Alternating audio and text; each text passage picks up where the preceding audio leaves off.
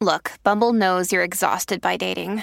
All the, must not take yourself too seriously, and 6'1" since that matters, and what do I even say other than, hey?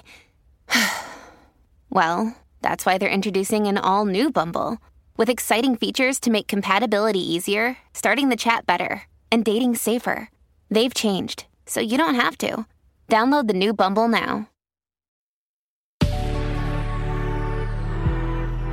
Good Risings, I'm Liz Earnshaw, and this is Hash It Out.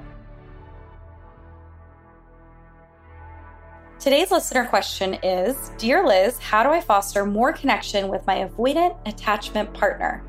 Before I answer the question, let me give you a rundown on what it means to have an avoidant attachment. So people are built to bond when we're very young, when we're babies, when we're toddlers. We bond with our caregivers. Sometimes we are in a scenario where we're able to bond with what's called a secure attachment. This means that we feel like our parent, our caregiver, is able to navigate helping us to develop connection and also autonomy.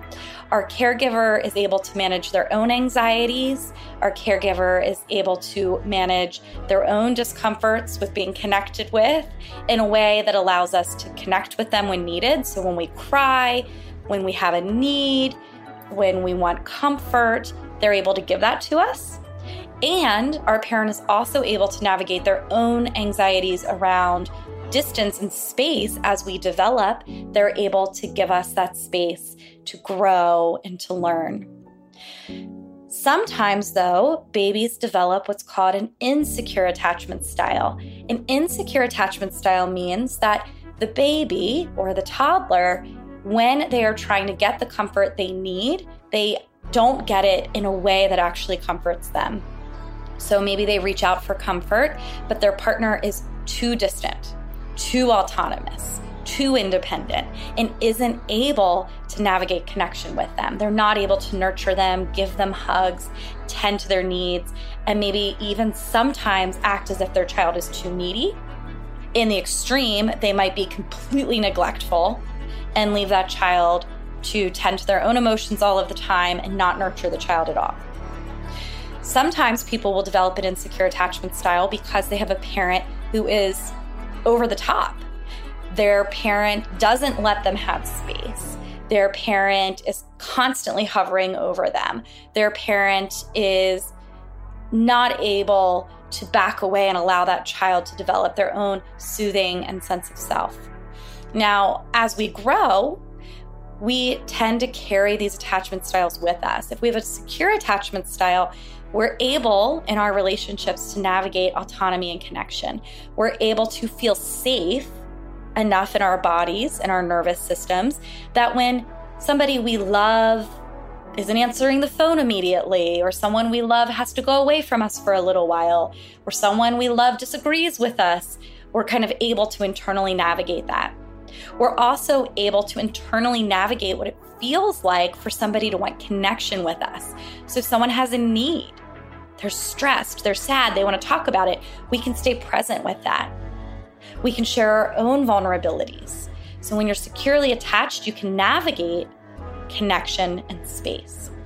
Now, when you're insecurely attached in an adult relationship, what happens is that your internal world has been developed to avoid the discomfort that you experienced when you couldn't get what you needed from another person. So if what you needed from another person was comfort and connection, and you didn't get it, then maybe what your internal world did was it made you get louder so that that person would have to come and soothe you. So what that might develop is what we call an anxious attachment style, where when we can't get the connection we want, we become more pursuant. We go after it more. Or maybe we didn't get what we needed in terms of connection or space, and we learned to deal with that discomfort by shutting down and withdrawing. And so as an adult, we might withdraw. So this person is saying that their partner seems to have an avoidant attachment style, and they really want to connect with this person. So what can they do to connect with the person, right? People who have an avoidant attachment style feel the urge to pull away when their partner is seeking intimacy. They tend to distance themselves from stressful situations or conflict by getting themselves busy. And it could be busy with work or tinkering or even just saying, I need to go to sleep, right? But they get themselves out of the situation. They tend to feel really close to people, either at the beginning of a relationship or when there's distance. And they tend to experience space, independence, distance is more comfortable than being really close with people. And they often very much value independence and space. And they can feel really suffocated with high levels of intimacy and closeness. And so what can happen in an intimate relationship is if someone has a more avoidant style and their partner is seeking connection, like the listener who asked the question, they might pull away. And so the partner is then either going to just say, well, forget it, and they're not going to seek the connection anymore and nothing's going to happen, or it's going to trigger in the partner some anxiety, which then makes the partner chase. Often people who have an avoidant attachment style fall in love with people who have anxious attachment styles and vice versa. And so it's possible that you, the person listening in, you might have some anxious attachment tendencies, which means that maybe you pursue topics, maybe it's really hard for you to navigate your kind of internal discomfort when another person needs space. And so you try to keep talking about it, even if it's not the right moment.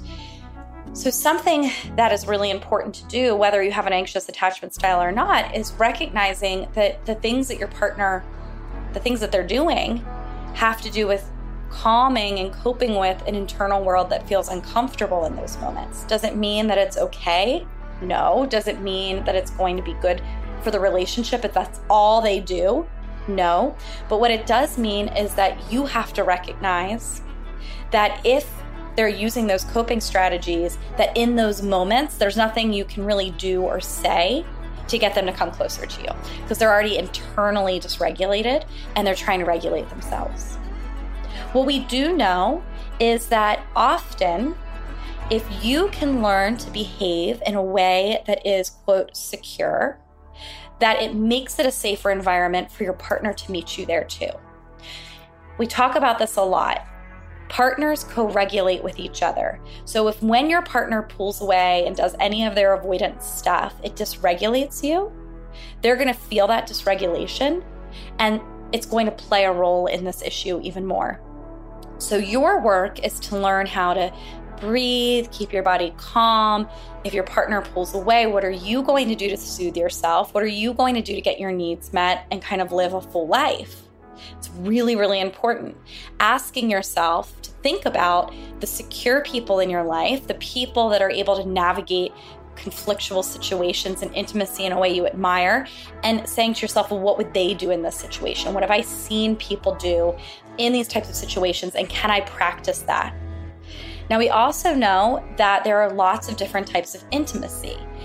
In our romantic relationships, sometimes we try to just go for emotional intimacy all the time, which means we try to talk about things, we try to share our feelings. And if our partner isn't somebody that has a rich emotional vocabulary, that can be incredibly hard for them to do.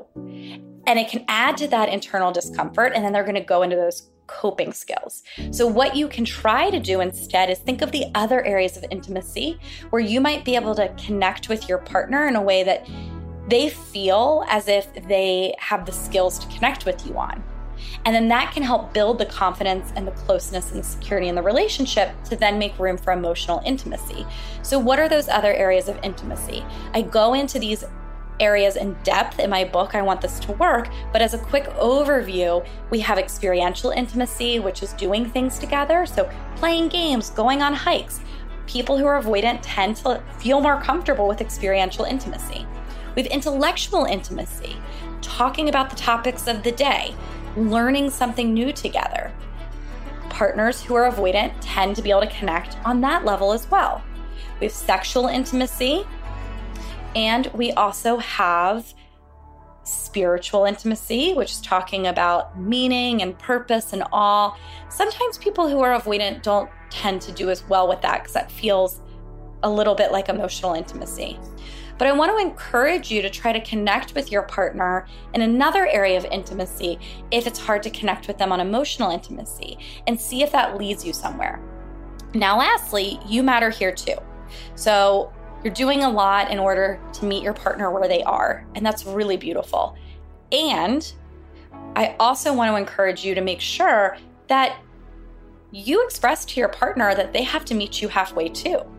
So you might say something like, "Hey babe, I know this is just how you are. Here are the things I'm working on.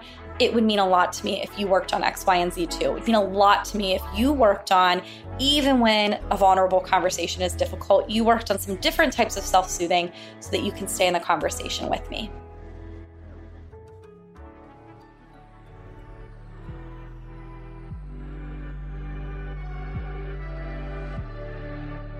I'm Liz Earnshaw, the author of I Want This to Work, and you can find me on Instagram @LizListens. Thank you so much for listening to Good Risings. We love hearing from you, so please take a moment to leave us a review.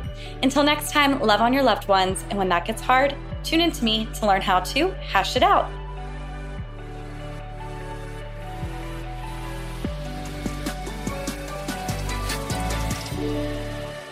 Good Risings is presented by Cavalry Audio. When you need mealtime inspiration, it's worth shopping Kroger, where you'll find over 30,000 mouthwatering choices that excite your inner foodie. And no matter what tasty choice you make, you'll enjoy our everyday low prices, plus extra ways to save, like digital coupons worth over $600 each week. You can also save up to $1 off per gallon at the pump with fuel points. More savings and more inspiring flavors make shopping Kroger worth it every time. Kroger, fresh for everyone. Fuel restrictions apply.